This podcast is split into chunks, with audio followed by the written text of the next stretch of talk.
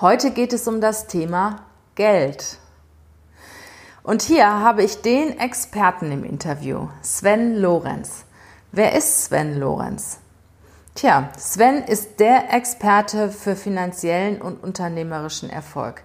Er ist Keynote-Speaker, Autor, Unternehmer und Vermögensverwalter für die reichsten Menschen im deutschsprachigen Raum. Sein Podcast Richtig Reich ist in den Top-Charts. Und einflussreiche Personen bis hin zu Unternehmen lassen sich regelmäßig von ihm coachen, beraten und vertrauen auf seine wertvolle Expertise. Ursprünglich war Sven viele Jahre Topmanager bei einer großen Bank, die er dann aus moralischen Gründen verlassen hat. Ich glaube, von Sven können wir viel lernen.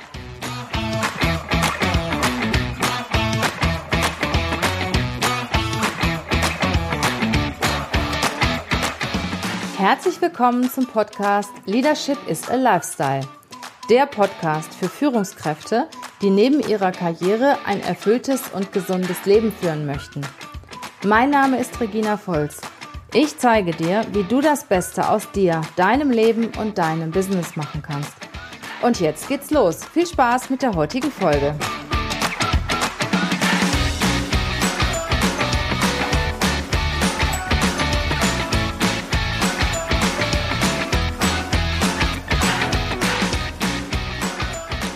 Herzlich willkommen, lieber Sven. Ich freue mich, dass du bei mir bist.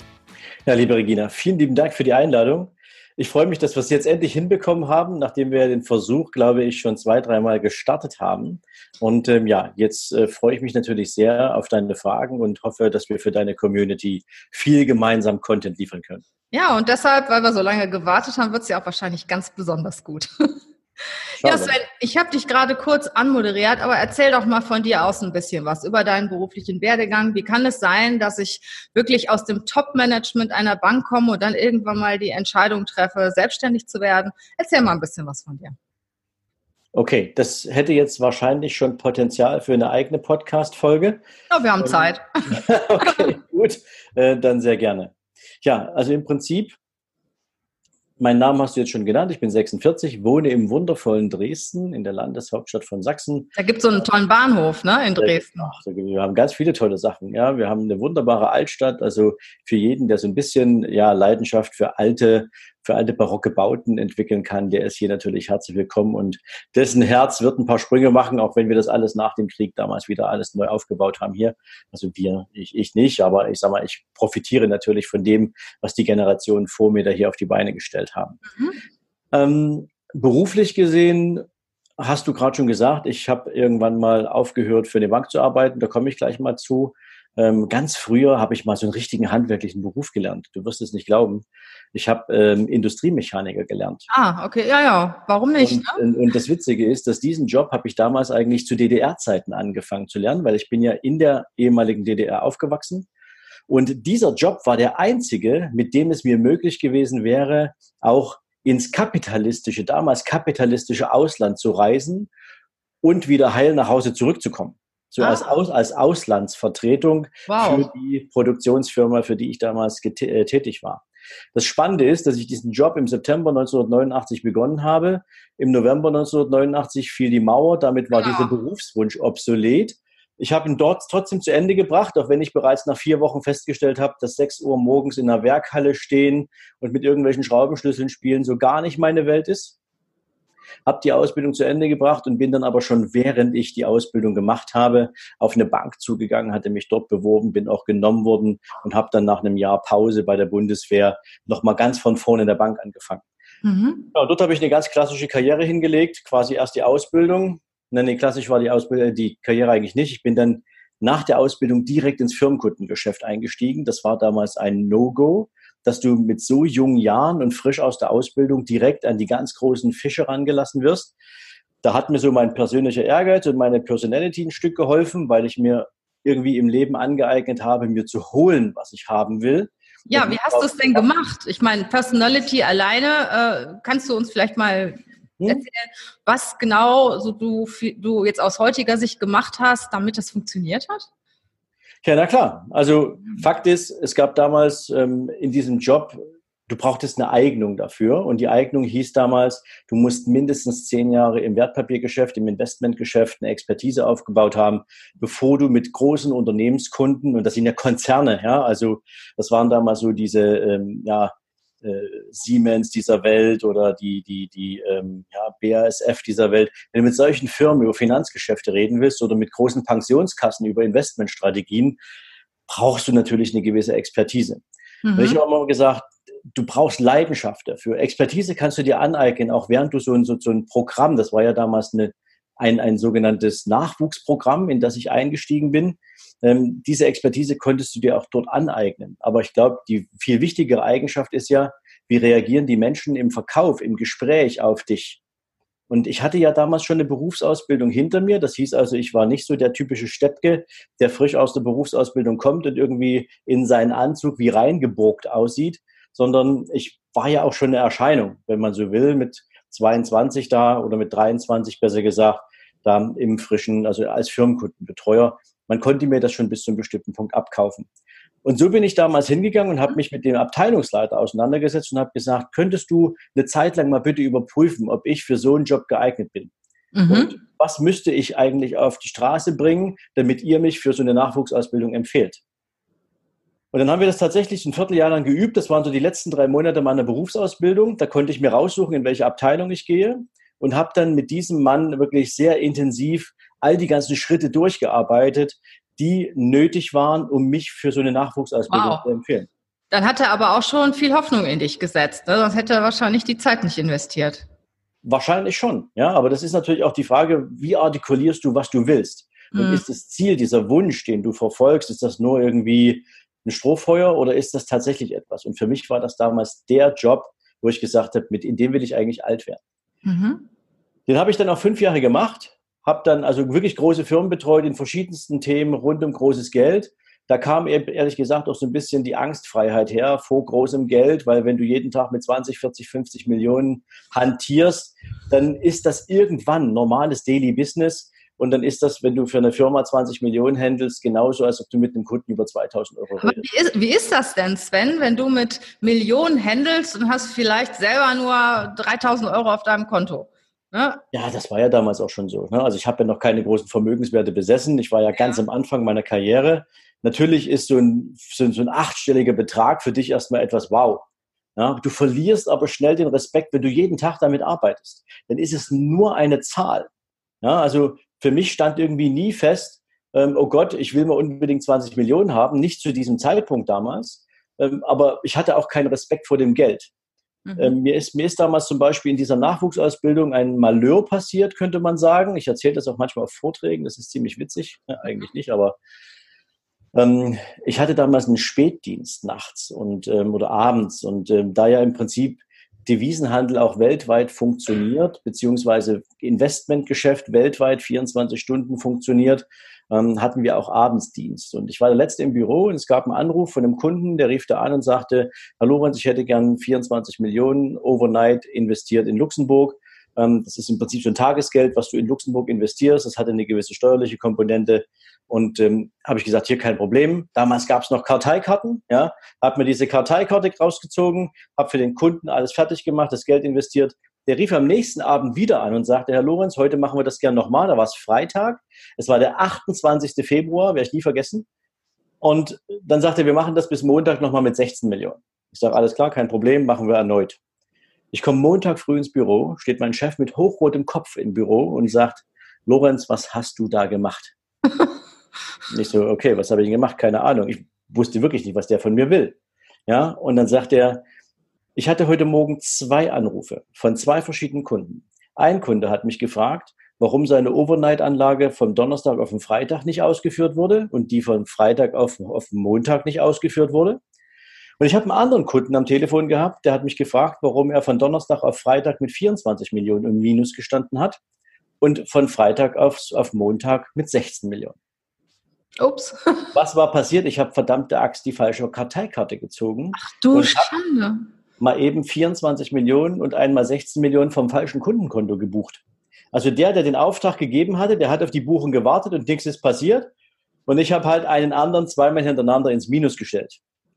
Das Spannende an dieser Geschichte war jetzt noch, weil es der 28. Februar war, war Monatsabschluss. Damit wurden auch Sollzinsen belastet und die wurden beim Kunden dann direkt schon verbucht. Ups. Jetzt hieß es also, wir mussten an dem Montag über interne Konten diesen ganzen Kuddelmuddel und Schlamassel wieder ausbuchen. Das war auch rein technisch gar kein Problem, aber wir mussten dem Kunden natürlich erklären, dass wir hier gerade einen Fehler gemacht haben. Das war nicht ganz so sexy. Aber in diesem Moment habe ich einmal mehr realisiert, es sind nur Zahlen. Das hätten auch nur 1000 Euro sein können. Das Problem wäre dasselbe gewesen. Ja, aber auch das hätten wir. Oh ja, da kann man auch viel falsch machen, ne?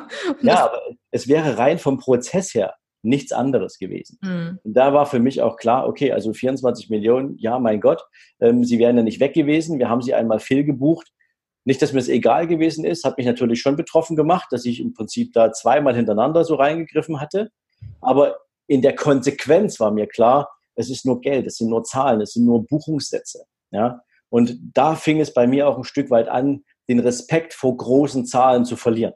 Ja? Mhm. So, dann ging das eine Weile weiter. Ich habe dann im Vertrieb gearbeitet, habe Außendienst gemacht. Irgendwann kam dann mal jemand und sagte, Mensch Sven, du kannst das ziemlich cool und deine Kollegen und Mitarbeiter, also deine Teamkollegen, die folgen dir, ohne dass du hier irgendwas sozusagen besonders hervor, also mal Besonderes tust. Also innerhalb des Teams haben sich die Menschen an mir orientiert, an meiner Leistung und an meinem Ehrgeiz. Und so kam damals mein Chef zu mir und hat gesagt, wir würden mit dir gerne mal ein Experiment wagen. Das machen wir normalerweise nicht, aber die Menschen sind so auf dich geeicht hier als Leader, dass wir dich gern für dieses Team zum Chef machen würden. Wow. Wie alt warst du da? Da war ich 35.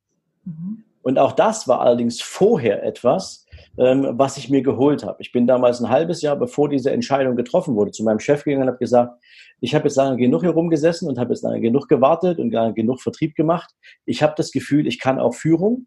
Und normalerweise heißt aber, wenn du Führung machen willst, du gehst raus aus dem Team, gehst in eine Führungsausbildung und wirst dann wohl völlig anders eingesetzt. Mhm. Weil dieser Trick normalerweise nicht funktioniert, dass du aus einem Team sozusagen zum Chef gemacht wirst. Und ich habe dann meinem Chef gesagt, du guck mir jetzt bitte sechs Monate lang an, ob ich funktioniere, ob ich alle Skills mitbringe, die ich für so eine Führungsaufgabe brauche. Bitte gib mir regelmäßig Feedback, sag mir, ob ich gut genug dafür bin und was ich noch lernen muss, damit ich diese Aufgabe auch wirklich ausüben kann. Und zu meinem 35. Geburtstag will ich im Chefsessel sitzen. Ja, und dann saß ich zu meinem 35. Geburtstag, sogar zwei Tage früher im Chefsessel für mein Team, habe das dann auch fünf Jahre gemacht und bin dann mit der Übergabe der Commerzbank sozusagen oder der Dresdner Bank an die Commerzbank bin ich dann aus dieser Aufgabe rausgegangen und war dann die letzten acht Jahre in der Commerzbank quasi Vertriebschef für ein großes Flächengebiet mhm. und hatte damals die Verantwortung für ungefähr 200 Millionen Euro Ertrag pro Jahr, ungefähr 180 Mitarbeiter. Ja, das ist schon was. Und ähm, ja, das war definitiv eine coole Erfahrung, aber eben auch eine, die mein Weltbild komplett durcheinander gebracht hat. Und da kommen wir jetzt mal zu der Frage genau. von dir, warum habe ich eigentlich die Bank verlassen? Genau. Wenn du normaler Vertriebsmitarbeiter bist, dann nimmst du Aufgaben an. Du kriegst Ziele gesetzt, du erfüllst sie, du bekommst im Prinzip auch deine, nennen wir es mal, deine Prozesse, wie du deine Ziele erfüllst. Du kriegst die Produkte, das Know-how und alles, was dazugehört, aber dein Chef erklärt dir nie, warum welches Produkt jetzt in welcher Intensität in den Markt hinein muss. Wenn du Führungskraft bist, dann bekommst du automatisch natürlich auch den Blick hinter den Vorhang. Mhm. Du wirst plötzlich Teil einer Strategie, du wirst plötzlich Teil von Bewegung. Und ähm, so wie ich Führungskraft wurde, stand in meiner Zielvereinbarung all die Jahre immer drin, dass ich auch Mitarbeiter zum Beispiel abbauen muss. Also es begann, es war 2007, als das begann, ähm, musste ich im Prinzip einen Haufen Mitarbeiter abbauen. Und das hat sich von Jahr zu Jahr nie geändert. Parallel dazu musste ich aus Spezialisten. Und das ist etwas, was ich Zeit meines Lebens in der Bank gewesen bin. Ich war immer ein Spezialist für das Investmentgeschäft. Ich war kein Kreditberater oder ich war kein Baufinanzierungsberater. Ich war immer ein Experte für das Thema Investment. Und ich habe festgestellt, dass Kunden auf Experten positiv reagieren.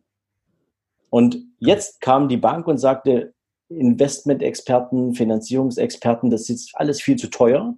Die mhm. kosten uns zu viel Geld in der Ausbildung. Heute muss ein Berater alles können. Und ich musste damals aus Spezialisten Generalisten machen, also diesen typischen Bauchladenverkäufer. Und das hat mir zutiefst widerstrebt. Das war Punkt Nummer eins. Und Punkt Nummer zwei, und das hat dann so die moralische Kompassnadel zum Ausflippen gebracht. Ich bin irgendwann ähm, in eine meiner Filialen gefahren und ähm, hatte ein Gespräch mit dem Filialleiter dort vor Ort und bin gerade dabei, in die Filiale reinzulaufen und sehe, wie das Poster im Schaufenster der Filiale ausgetauscht wird. Und da hängt dieser Dekodienst da, ein, ein, ein, ein, Plakat rein, wo sinngemäß drauf stand, ähm, finanzieren Sie sich heute Ihre wundervolle Reise für drei Wochen in der Karibik und ja. zahlen Sie einfach später. Genau, später. Und noch der Kühlschrank, ne? Und, und da habe ich so gedacht, so weit sind wir jetzt gekommen.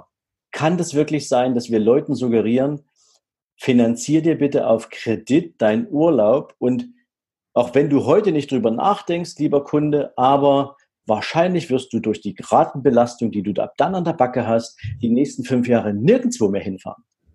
Ja, also dieses Spiel mit dem Ratenkredit hat mir gezeigt, dass die Bank von meinem ursprünglichen Anspruch, warum ich mal angefangen habe, nämlich Menschen dabei zu helfen, Vermögen aufzubauen, sich einen Wohlstand zu entwickeln, dass, wir, dass die Bank ihren, ihren ganzen Geschäftsgebaren davon so weit weg war wie noch nie vorher. Mittlerweile ist es Struktur, mittlerweile hat Strategie, dass in den Banken das Thema Kreditverkauf eigentlich das wichtigste Thema überhaupt geworden ist. Wenn ich heute mit ehemaligen Kollegen telefoniere und ich frage mal danach, was ist denn eigentlich momentan das Flaggschiff-Produkt, mit dem ihr draußen unterwegs sein müsst, dann ist es immer noch der Ratenkredit. Immer Ratenkredit, ne? Und ähm, dann hängt man einmal in der Schlaufe drin und kommt nicht wieder raus, oder? Genau. Und äh, das darf ich das sagen, das kotzt mich an.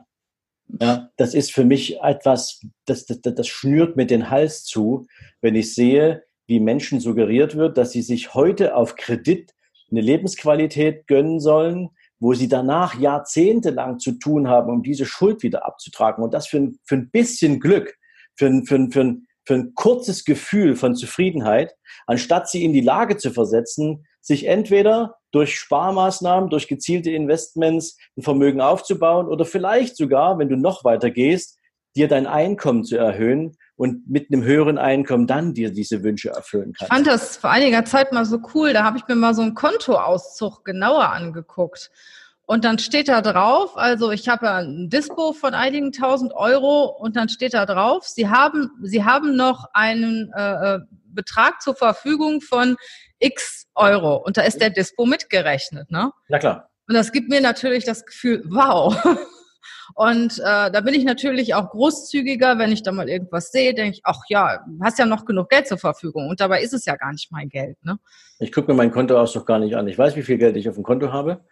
Ich weiß, wie viel Geld ich in meinen Investments habe, aber mein Kontoauszug gucke ich mir nicht an, weil ich genau weiß, was drauf ist. Mhm. Ja, also mir würde das wahrscheinlich gar nicht mehr einfallen, dass ich mich von so einer Geschichte, nämlich ihr Verfügungsrahmen beträgt, mhm. ja, ähm, heute noch irgendwie aus der Ruhe bringen lassen würde. Aber du sagst es gerade, vielen Menschen geht das genauso. Ne? Die haben da echt ein Problem mit, ähm, zu, einzuordnen, was ist tatsächliches Guthaben, was ist die grüne Farbe sozusagen auf, auf dem Kontoauszug und wo beginnt die rote Farbe mit dem Minuskennzeichen davor. Mhm. Ja? Mhm.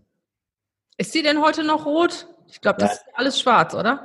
Ja, klar ist schwarz, aber in meiner Welt ist das grün und rot. Ja, ja, klar. Das würde natürlich auch viel eher so, so eine äh, Warnung geben, ne? wenn so die Minuszahlen rot wären. Aber soweit ich weiß, sind die schwarz, ne? Es ist alles ja, schwarz, ne? Banken müssen ja auch sparen, die können sich keine farbige Tinte mehr leisten. Ach so, ja, genau. Ja, und wenn man dann einmal in dieser Ratenschlaufe drin hängt, dann muss man wirklich sehr diszipliniert sein, wenn man wieder da raus will. Ne? Ich meine, es gibt ja auch immer Situationen, da braucht man Geld und man hat keins. Ne? Genau. Sei, es, sei es, du fängst gerade ein Business an und die Kosten sind höher, als du erwartet hast, oder die Umsätze fallen mal zwei, drei Monate aus und du brauchst Geld, oder es ist irgendwas Privates, was Unvorhergesehenes passiert, was du regeln musst, wo du Geld brauchst. Was redest du denn dann? Wie soll ich denn dann äh, versuchen, Geld zu bekommen? Also ehrlich gesagt geht es gar nicht darum, Geld zu bekommen, sondern es geht darum, für all diese Eventualitäten direkt jetzt schon mal vorzubeugen, wenn du diese Situation gerade nicht hast. Mhm. Ja? Aber ich würde ein bisschen anders auch rangehen, Regina. Ähm, das ist ja etwas, das hat sich erst in den letzten zwei Jahren jetzt auch durch meine Tätigkeit mit meiner Vermögensverwaltung so ergeben und meinem Podcast, den du ja auch schon angesprochen hast. Ähm, mich fragen immer ganz viele Menschen, Sven, wie komme ich denn eigentlich dahin, wo deine Kunden sind? Ja, ja, das ist auch eine sehr, sehr gute Frage. und, und, das Witzige ist, wir haben es vorhin gar nicht angesprochen, in meiner Vermögensverwaltung betreuen wir ja neben also diese überdurchschnittlich erfolgreichen Menschen, machen wir eine Betragsgrenze und sagen, so ab einer Million aufwärts kümmern wir uns für diese Kunden um die Investition ihrer Liquidität. Mhm. Also wir bauen da Wertpapierportfolien zusammen und die alle haben bestimmte Zielsetzungen. Da sage ich gleich was dazu. Und ich habe irgendwann mal einen Podcast bei Dirk Kräuter gegeben, bei dem wir uns ja auch schon kennengelernt haben. Und der hat mich damals so nach meinem Businessmodell gefragt. Und das hat so viele Leute interessiert, dass ich danach wahnsinnig viele E-Mails bekommen habe.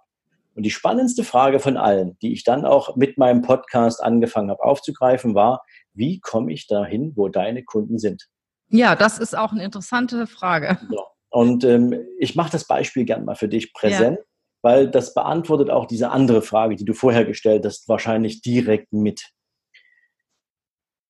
Stell dir vor, du könntest heute ein Einkommen definieren, was du als Ertrag aus deinem Vermögen gern regelmäßig zur Verfügung hättest. Also für die meisten Leute wären das theoretisch Zinsen. In meiner unternehmerischen Welt sind das Dividenden, also Ausschüttungen von Aktienunternehmen für ihre Aktionäre. Und ähm, jetzt sag mal eine Zahl. Mit was für einer monatlichen Zahl, die sich nur als Ertrag für dich aus deinem Vermögen ergibt, wärst du denn happy? 5000 Euro. Super. 5000 Euro ist ein, ein guter Querschnitt durch die Gesellschaft. Wenn du also sagst, 5000 Euro würden dir monatlich reichen, um ein tolles Leben zu führen, ohne dass du auf, den, auf das Einkommen aus deinem Job wirklich angewiesen wärst, sondern diese 5000 Euro erfüllen den Zweck, deinen Lebensunterhalt zu finanzieren dann bräuchtest du bei einer durchschnittlichen Rendite, und die ist immer machbar, von 5% ungefähr 1,6 Millionen Euro. Mhm. So, und 1,6 Millionen Euro ist, wenn man es richtig anstellt, überhaupt nicht groß, ist überhaupt nicht weit weg. Für viele Leute ist das jetzt wahrscheinlich so ein Schock, weil so wie wir vorhin über große Zahlen gesprochen haben, haben die meisten wahrscheinlich die größte Zahl auf ihrem Kontoauszug irgendwie mal was Fünfstelliges gesehen oder vielleicht auch sogar mal in Ansätzen was Sechsstelliges, aber siebenstellig ist wahrscheinlich für die meisten trotzdem noch weit weg. So. Und jetzt kann man hergehen und sagen, okay, ich bräuchte, wenn ich 5000 Euro jeden Monat als Ertrag aus meinem Vermögen haben möchte und das für den Rest meines Lebens und weil ich das Geld ja auch nicht angreife, sogar für die nächsten Generationen, was muss ich da also tun? Das erste ist, ich setze mir einen Termin, wann soll das Ereignis eintreten? Also wann von heute raus möchte ich gern diese 5000 Euro regelmäßig aus meinem Vermögen beziehen? Jetzt lass uns mal sagen, in 15 Jahren. Mhm. Jetzt weiß ich, ich müsste jetzt 15 Jahre sparen, um 1,6 Millionen Euro zusammenzukriegen. Und wenn ich dieses Geld, was ich spare, zwischenzeitlich auch nicht anfasse, kann ich das Maximale an sogenanntem Zinseszinseffekt für mich wirken lassen. Das heißt also, ich muss jetzt ermitteln, wenn ich rückwärts rechne von diesem, in, von diesem Termin in 15 Jahren auf heute, wie viel Euro müsste ich jetzt jeden Monat tatsächlich netto zur Seite legen, damit sich über diese 15 Jahre bei einer Verzinsung von 7% beispielsweise, steuerfrei sogar, das geht wow. also. Wo gibt es denn sowas? bei, bei, uns zum Beispiel. Ähm, also zumindest über diese Zeit. Irgendwann versteuerst du das Geld auch, aber mhm. da gibt es auch noch ein paar Tricks, wie du die Steuerlast senken kannst, aber das ist wieder eine andere Geschichte. Fakt ist, du rechnest dir mal aus, was du bei so einer Rendite über 15 Jahre heute sparen müsstest, damit du 1,6 Millionen erreichst. Und da kommt vielleicht irgend so eine Zahl raus wie 2500 Euro monatlich. Mhm. So, das, jetzt werden die meisten sagen, oh, 2500 Euro monatlich, das ist ja die Hälfte von meinem Netto oder das ist zwei Drittel von meinem Netto oder ja. das ist mein Netto. Das ist mein Netto. Irgendwie sowas in der Art. Und jetzt fällt den Menschen plötzlich irgendwie nichts mehr ein, wie sie tatsächlich ihr Ziel erreichen könnten. Und jetzt wird's einfach. Also einfach, ne? Also einfaches, äh, zu einfach es hat natürlich was damit zu tun, ob ich das wirklich will, ob ich dieses Ziel in 15 Jahren für mich erreichen will, ob das in der Bedeutsamkeit für mein Leben eine so große Rolle spielt. Mhm. Dann ist die Frage ja nur danach zu stellen, okay, also wenn ich heute das Geld nicht habe, um es mir sozusagen zum Sparen zur Seite zu legen, wie bekomme ich es denn? Und bekommen hat natürlich ganz einfach was damit zu tun, dass ich mein Einkommen erhöhen muss. Ja. So. Und Jetzt trennt sich in aller Regel schon mal die Spreu vom Weizen, weil es gibt jetzt die, die sagen, ich bin offen dafür, wie kann ich mein Einkommen erhöhen? Erzählt mir bitte mehr davon. Und es gibt die, die sagen, ich bin angestellt, ich bin in meinem Gehalt gefangen, ich kann das nicht, also wird das für mich auch nie zutreffen. Fakt ist, dass jeder Mensch, du und ich und deine ganzen Nachbarn und Freunde und Bekannte, alle Menschen haben irgendetwas von Wert. Irgendetwas in unserem Leben hat uns wertvoll gemacht. Ob das unsere Lebenserfahrung ist, ob das unsere Fähigkeiten sind, ob das bestimmte Talente sind, ob das ganz besondere Erfahrungen sind, die wir gemacht haben, du in deinem Job, ich in meinem Job, die vielleicht noch nicht mal was mit unserem Job zu tun haben müssen, haben uns für andere Menschen wertvoll gemacht. Wenn die uns fragen, hey, kannst du mir zu dem und dem Thema einen Rat geben, weil sie diese Kompetenz in uns sehen, und wir antworten auf diese Frage und dieser andere Mensch sagt, wow, vielen Dank für diesen Ratschlag, dann hast du wieder mal festgestellt, dass du wertvoll bist. Und jetzt geht es eigentlich nur darum, herauszufinden, was macht dich als Person denn eigentlich wertvoll für andere Menschen? Und wie kann man diesen Wert denn in einem besten Fall in ein Produkt oder in eine Dienstleistung, in einen Service oder in ein Seminar gießen? Und was für ein Preisschild könnte man da dranhängen? Und dann kann man ganz leicht und sukzessive nebenberuflich beginnen, diesen Wert für andere Menschen auch dem Markt zu zeigen und mhm. zu sagen, es gibt mich für euch, es gibt mich da draußen. Ich bin wertvoll, ich kann mein eigenes Business aufziehen und kann mit diesem Business für andere Menschen etwas von Wert schaffen und andere Menschen sind bereit, dafür auch Geld zu bezahlen. Und vielleicht ist es nicht von heute auf morgen, dass du diese zweieinhalbtausend Euro mehr verdienst mit einem Nebeneinkommen. Aber perspektivisch wirst du dich verbessern, du wirst größere Erfahrungen machen, du wirst viel mehr Menschen gewinnen. Du wirst tatsächlich jemand den andere ernst nehmen und fragen. Und dann plötzlich entsteht genau diese Wertschöpfungskette und da kommt ein zweites Produkt dazu und da kommt ein drittes Produkt dazu. Und plötzlich stellst du fest, wow, ich bin mittendrin in einem Business praktisch verdiene ich mit meinem nebenberuflichen Business mehr Geld, als ich mit meinem Angestellten-Geld verdiene. Und jetzt wird natürlich wieder der ein oder andere kommen. Sagen, ich hören meine Mitarbeiter jetzt diesen Podcast nicht. ja, aber Regina, jetzt kommt der ein oder andere und sagt, na ja, aber ich bin ja Vollzeit beschäftigt. Ja, genau. Ja, okay, das kannst du ja sein. Ich habe Coaches betreut über einen Zeitraum von zwölf Monaten, äh, Monaten mit meiner Business and Finance Mastery, die haben angefangen als Angestellter und haben dann mit dem Einsteigen oder mit dem aufkeimenden Erfolg, mit sozusagen einem Business nach dem anderen, mit einem Abschluss nach dem anderen, haben die festgestellt, wow, ich habe hier eine große Dynamik, die ich hier erzeugen kann. Ich müsste jetzt allerdings meine Arbeitszeit ein Stück reduzieren, damit ich ein bisschen mehr ja, und Aufmerksamkeit das, ne? weg, genau. Und die haben dann Folgendes gemacht. Die haben dann gesagt, okay, damit ich mein eigenes Business weiterentwickeln kann, gehe ich auf 0,8 Prozent äh, oder auf 0,8 äh, äh, zurück in der Arbeitszeit. Das heißt, die haben gesagt, ich gehe nur noch 80 Prozent arbeiten in der Firma und zwei, ein Tag im Monat in der Woche investiere ich jetzt lieber in den Aufbau und Ausbau meines eigenen Business. Mhm. Und das kannst du in Deutschland, witzigerweise, auch wenn das deine Mitarbeiter jetzt nicht hören dürfen, ähm, das kannst du ja entspannt nach deutschem Arbeitsrecht bis 0,5 runterziehen. Du kannst also deine Arbeitszeit bis auf die Hälfte reduzieren ja, ja. und wirst in aller Regel einen guten Arbeitgeber finden, der das auch mitmacht. Es sei denn, das Produkt oder die Dienstleistung, die du nebenberuflich anbietest, steht in Konkurrenz zu deinem Arbeitgeber. Dann würde der mit Sicherheit allergisch reagieren. Genau. Und das ist auch in Ordnung so. Ja? Mhm. Witzigerweise sind die meisten nebenberuflichen Businesses, die entstehen, zumindest ist das, was ich immer wieder mitgestalte und erlebe, überhaupt nicht gekoppelt an den Job, den die Menschen aktuell ausüben. Mhm. Aber genau so, wie du das beschreibst, habe ich das auch gemacht. Siehst du? Also Perfekt. Vor, vor, zehn Jahren äh, war ich tätig als Personalleiterin in einem großen Konzern, habe mich nebenberuflich selbstständig gemacht als Coach und Berater. Und irgendwann mal habe ich die äh, nebenberufliche Tätigkeit in eine Vollzeittätigkeit umgewandelt. Weil irgendwann geht es nicht mehr. Ne? Also ja. irgendwann hast du den Konflikt, da willst du dich mehr um dein eigenes Business kümmern und da musst du die Entscheidung treffen. Aber für den Anfang ist das, ist das eine gute Sache. Ich gebe dir mal ein Beispiel, was ich großartig finde. Ähm, das ist aber eben etwas, was Menschen mal mitnehmen können. Es gibt einen, jungen Mann, der hat auch einen Podcast, den hast du vielleicht auch schon kennengelernt, der Burak Kallmann. Habe ich schon mal gehört, ja. Der Burak Kallmann hat einen extrem witzigen Podcast, der heißt der Gehaltsbooster. Mm. Ja? Doch, den kenne ich. Ja, ja. Und, und der, und der Burak, äh, der ist Angestellter. Ein ganz junger der, Typ ist das auch, ne?